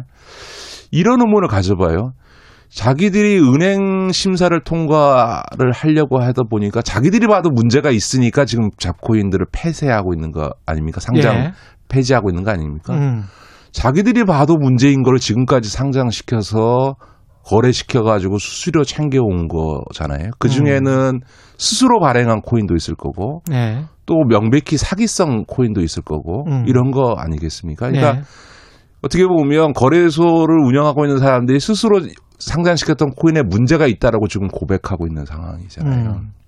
저는 이 과정에서 다양한 불법과 사기 이런 이런 행위들이 이, 이 가상화폐 시장에 있었기 때문에 음. 이건 명백히 검경의 최고의 전문가 수사력을 투입해서 음. 어, 수사를 통해서 이 불법 행위와 관련된 부분에서는 명확히 단죄를 해줘야 예. 한다. 저는 그렇게 보여지고요. 음. 그 다음에 이제 이걸 상장이 폐지되고 거래소가 폐쇄됐을 때 거기에 이제 소위 예탁금을 맡겨놓은 전자지갑에 들어가 있는 돈이나 이런 이제 코- 코인 관련해서 먹고 튀는 일이 없, 없도록 음. 임시 조치라도 해야 되는 거죠. 예. 분명하게. 그래서 진짜 그냥 코인 가치가 뭐 빵원이 돼서 빈 깡통 계좌가 되는 게 아니라 먹고 튀는 바람에 에, 빵원이 되는 이런 분들은 가치가 빵원이 되면 억울하지만 어막 분하지만 모르게 이 어쩔 수 없지만 먹고 튀어버리면은 정부가 뭐 했냐라는 소리가 반드시 나오게 돼 있거든요. 그렇죠. 그러니까 그래서 적어도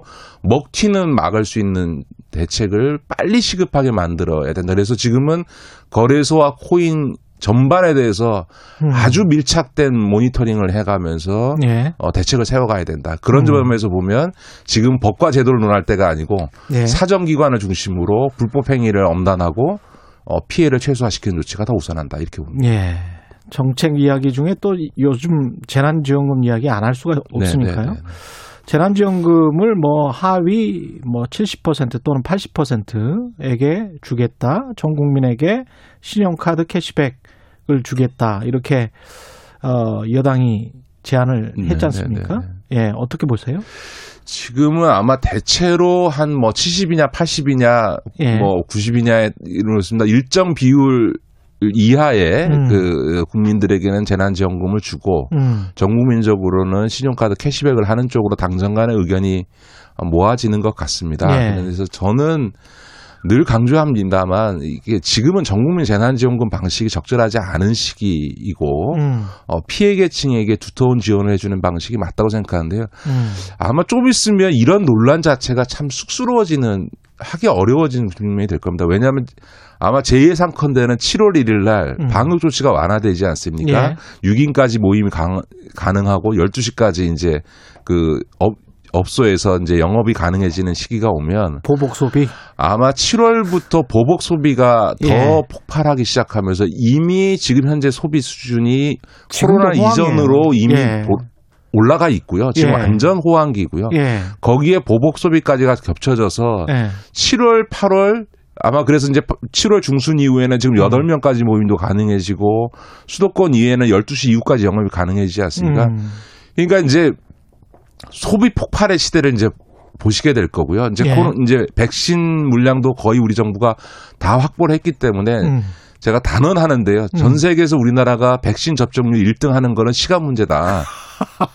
워낙 아마 속도전을 잘하기 때문에. 아, 그리고 우리나라 예. 국민들은 백신 접종 안 하고 미국이나 유럽 같은 예. 데는 백신이 없어서가 아니라 안 맞겠다는 한 30%를 맞추는 게 지금 맞아요. 어려울 겁니다. 예, 왜냐하면 예.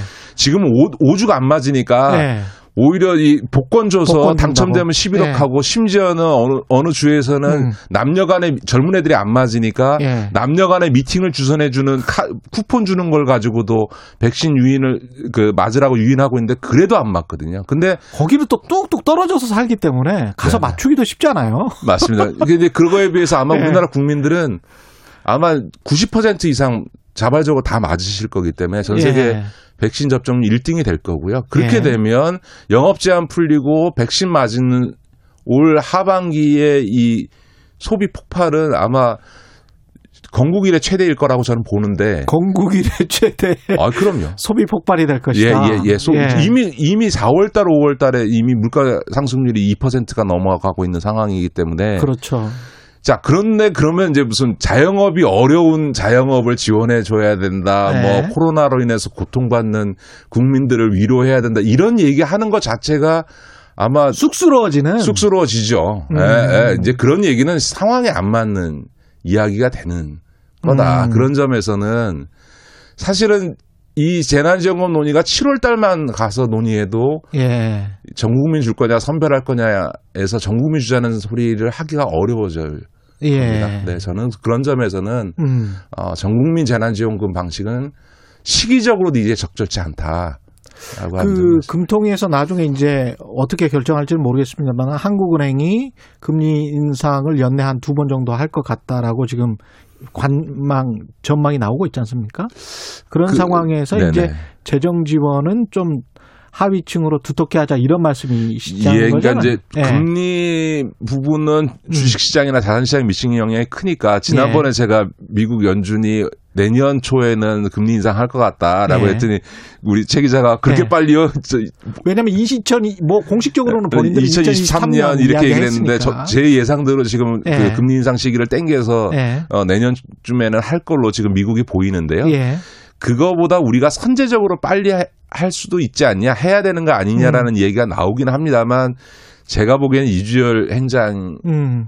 의 성향상 음. 아마 미국보다 우리가 먼저 금리 인상을 단행하지는 안 하고 못 할 거다. 이주열 행장이 그 정도의 이 그래요? 배포가 있는 분이 아니기 때문에. 아, 그렇게 보시는군요. 네, 네. 그래서 아마 말은 그러니까 아. 근데 이제 원래 금리라고 하는 것에 대해서는 실제적 조치 이전에 사인을 주는 것을 통해서도 시장에다 그렇습니다. 영향을 미치거든요. 그렇습니다. 사실 지금 예.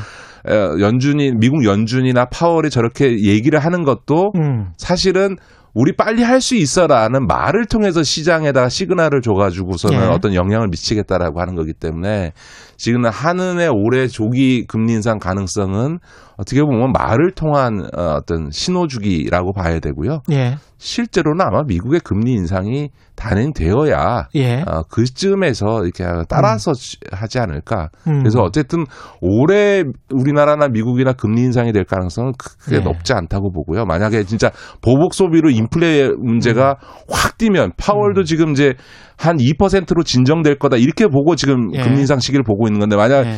미국의 그이 물가 인상률이 2%가 아니라 이, 이 코로나 그 음. 백신 접종이 확 늘면서 확 올라가게 되면 음. 어 그러면 이제 파월도 올 연말쯤에는 금리 인상을 마지막 연준 회의 때는 어, 할 할 수도 것이다. 있, 죠 예. 어, 그러나 현재로서는 아마 내년 인상이 거의 유력하지 않나 음. 봅니다.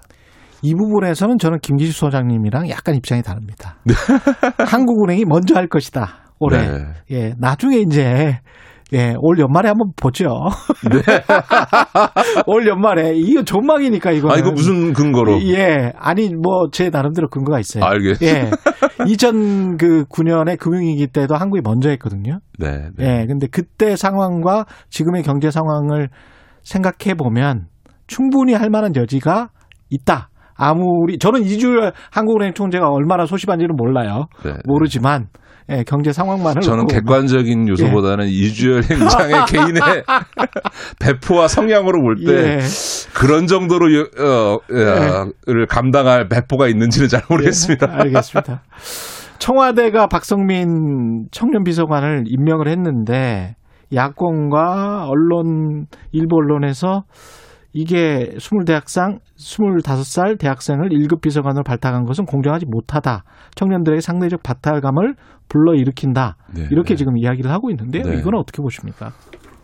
저는 한편에서 음. 황당하고요. 예. 또 하나는 이렇게 그 2030 세대의 어떤 중요성, 역할 또 세대적 문제가 부각되고 있음에도 불구하고 오히려 이 연령 문제에 있어서는 20년 후퇴했다 이런 느낌을 받습니다. 예를 들면 세계적으로 보면 지금 핀란드 총리가 34살의 총리가 아, 됐고요. 예. 지금 미국에서 32살의 여성인 라이 그, 칸이라고 하는 그 이- 박사학위 한, 하나 쓴 교수 한 분이 지금 미국의 연방 거래위원회에서 지금 알리바바, 그러니까 알리바바입니다. 그 32살. 아마존이니, 예, 32살. 어, 뭐 예. 페북이니 이거를 지금 어 분할하는 결정을 할지도 모른다라는 얘기가 나오는 우리 장 공정거래위 그렇죠. 우리나라 공정거래위원회에 해당되는 그 공정 장관급 위원장의 위원장이에요. 32살 이 임명이 콜롬비아 대학 됐어요. 그 교수죠. 그렇죠. 예. 어, 근데 그런데 이 뭐 장관도 차관도 아닌 1급 비서관의 24살을 음. 여성을 기용했다고 해서 음. 파격인이 이렇게 얘기하는 것도 참 적대. 또 한편 이렇습니다. 그러니까 사실은 문재인 정부 들어서 제가 아쉬운 것 중에 하나가 어, 청와대와 내각의 평균 연령이 박근혜 정부보다 높았거든요. 예. 근데 사실은 문재인 대통령이 비서실장이었던 참여정부 시절에는 음. 30대에 다 비서관이었고요. 40대에 수석 장관을 다 아, 했습니다. 그랬군요. 예. 그러니까 20년 전에 그렇게 했는데 음. 갑자기 요즘은 50대가 돼서도 50대 비서관을 아직도 하고 있고 장관은 다 60대가 돼야 장관하는 것처럼 돼 있는 네. 이게 오히려 세대적으로는 더 후퇴한 거죠. 저는 그런 점에서 음. 연령이 어떤 직급의 임용에 있어 논란이 되는 것 이거야말로 한국사의 특수성이죠. 그러니까 음. 예. 제가 어느 칼럼에도 썼습니다만 대한민국에서 나이는 깡패 같아서 예. 어? 최고의 기득권이 나이가 되고 있는 거 아닙니까? 저는 음. 이런 문화는 좀 바뀌어야 된다. 저는 그렇게 봅니다. 아니 그리고 이뭘 했냐라고 이제 이런 질문을 하기도 하는데 생각해 보면 이준석 지금 당 대표도 2011년에 한나라당 비상대책위원이 될 때 아무것도 안 하고 그냥 발탁됐거든요. 아니 그 이, 런 거죠. 그냥 네. 발탁은 됐어요. 그때 맞습니다. 그때 무슨 어떤 업적이 이 20살 청년에게 무슨 엄청난 업적을 바랄 수는 없는 거 아닙니까 우리가?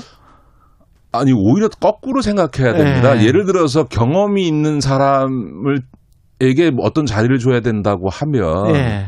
다 50대가 다 해 야죠. 근데 거꾸로 경험 많은 걸로 따져서 지금 예를 들어서 어 50대를 청년 비서관이라고 임명하면 뭐라 그러겠어요. 무슨 꼰대 세대가 청년 정책 만드냐. 지금 음.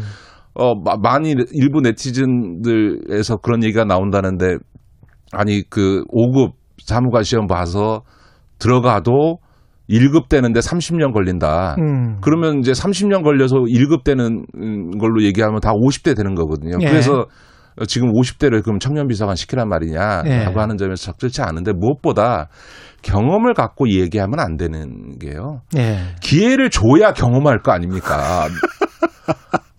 아니 뭐 예. 때문에 안 되고 뭐 때문에 나이 어려서 안 되고 이러면 예. 경험할 기회를 안 주는데 무슨 음. 수로 경험을 해서 국정을 운영하겠어요?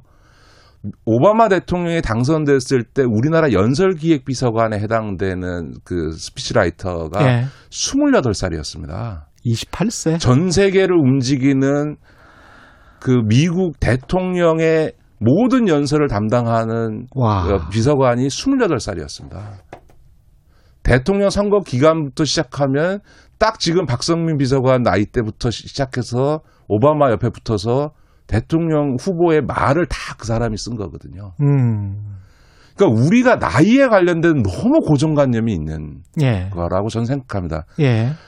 경험 모자랄 수 있고 실력이 모자랄 수 있지만 오히려 음. 기회를 줘서 성장시켜야 되는 거고요. 더군다나 이게 무슨 국정을 안 해본 일을 하라는 게 아니라 청년 자신들의 문제인 청년 문제에 대해서 목소리를 내라. 그 목소리를 내서 소위 꼰대 세대들이 모르는 감성으로 정책을 만들 수 있게 반영해 줘라. 이게 청년 비서관의 목소리거든요. 음. 다 목, 이, 목이란 말입니다. 그래서 네. 청년 비서관이 주택 정책이나 고용 정책을 다 만들고 입안하고 확정 짓는 권한이 있는 게 아니고 그런 걸 만드는 과정에서 동세대의 목소리를 반영하라고 임명한 자리가 만들고 임명한 자리가 청년 비서관이기 그렇죠. 때문에 예. 그런 점에 있어서는 음. 박선미 비서관은 그 역할을 하기에 충분한 경험과 어, 역량을 갖고 있다고 봐야죠. 예. 여기까지 하겠습니다. 말씀 감사하고요. 지금까지 김기식 더 미래연구소 소장이었습니다. 고맙습니다. 네, 고맙습니다. KBS 일라디오 최경영의 최강시사 듣고 계신 지금 시각 8시 46분입니다.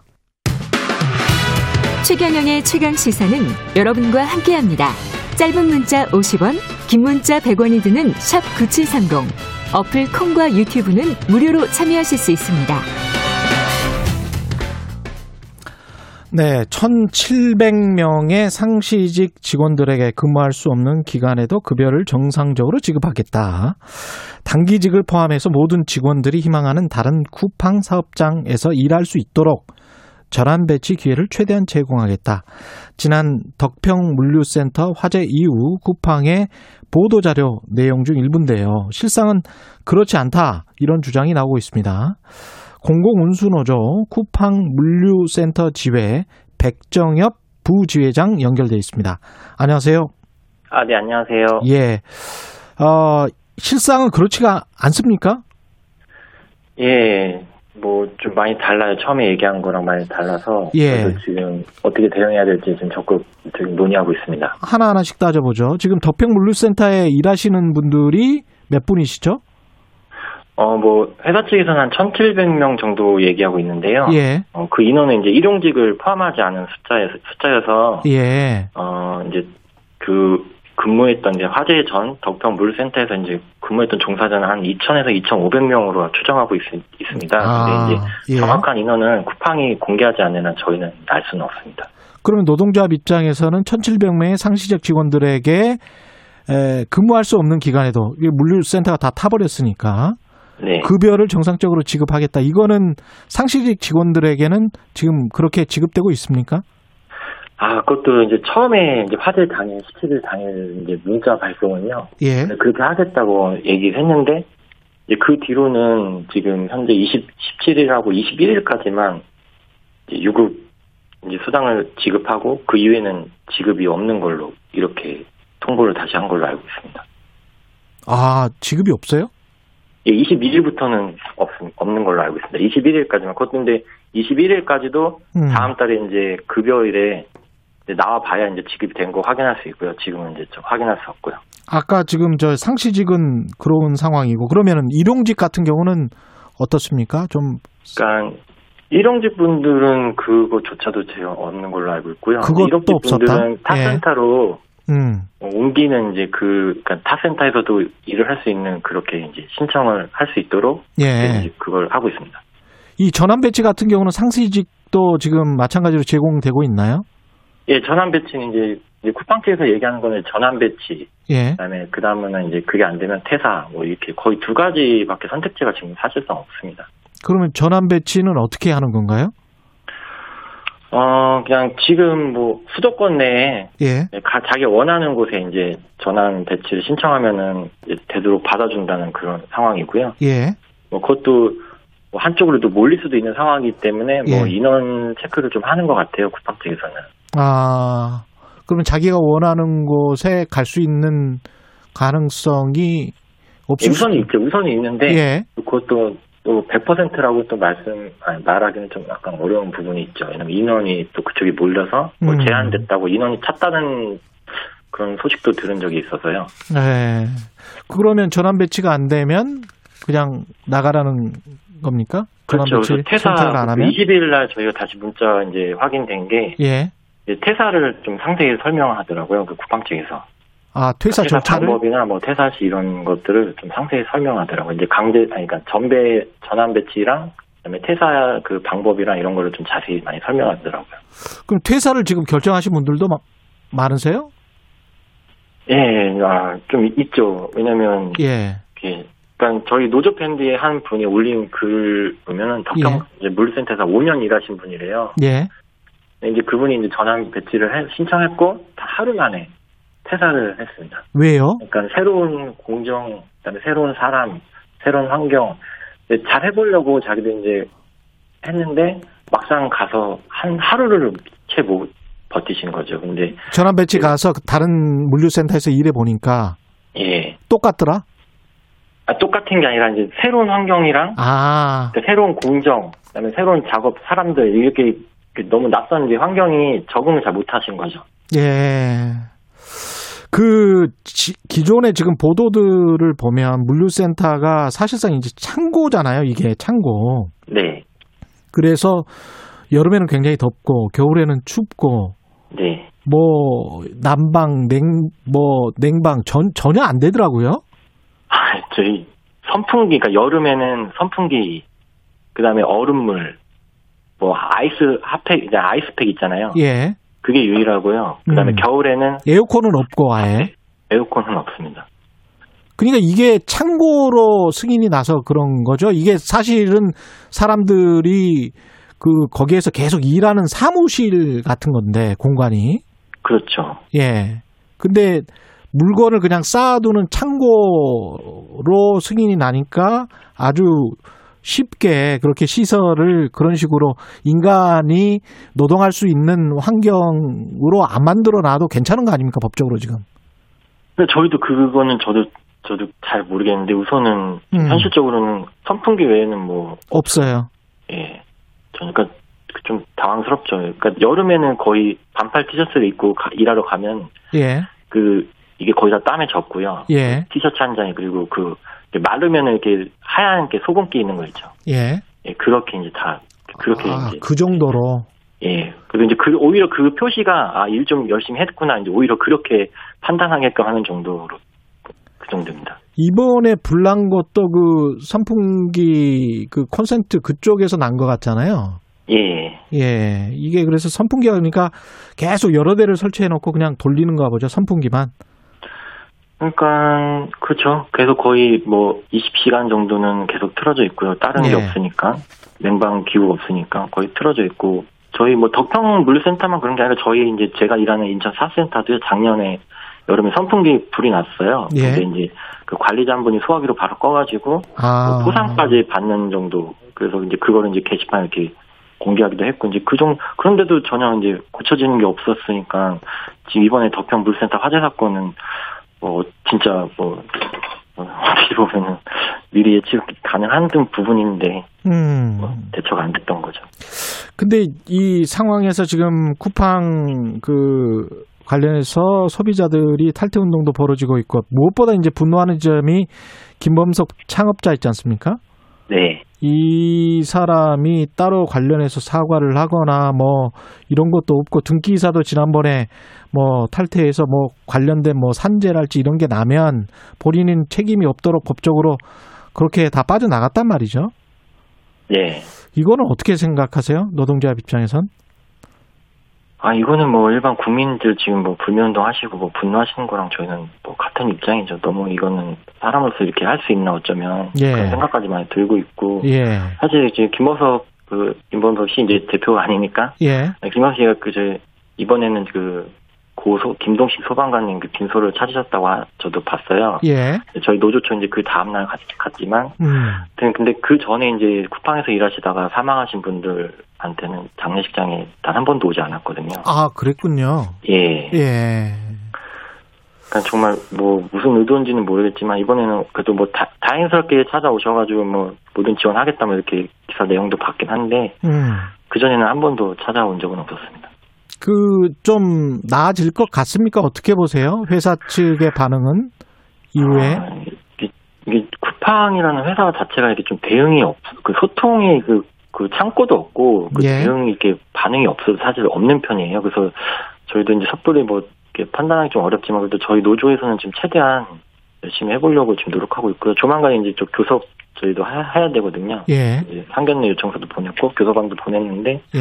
이제 이번 덕평 물센터 이제 화재 사건도 있고 해서 음. 어떻게든 잘 저희도 대응해야 되고 그다음에 그분들 지금 고용 안정도 보장해야 되는데 음. 그런 부분에서 이제 쿠팡 입장에서는 좀 적극적으로 좀 같이 교섭에 참여하자고 응해 줘야 된다. 예, 예. 그렇죠. 그래서 국민들 분들이나 이제 언론에서 좀 이거 좀 관심 있게 지켜봐 줬으면 저희는 감사 감사하죠. 예. 알겠습니다. 여기까지 듣겠습니다. 고맙습니다. 아, 네, 감사합니다. 지금까지 공공운수노조 쿠팡 물류센터 지회의 백정엽 부지회장이었습니다. 6월 24일 목요일 KBS 일라디오 최경영의 최강시사 오늘은 여기까지고요. 저는 KBS 최경영 기자였습니다. 내일 아침 7시 20분 다시 돌아오겠습니다. 고맙습니다.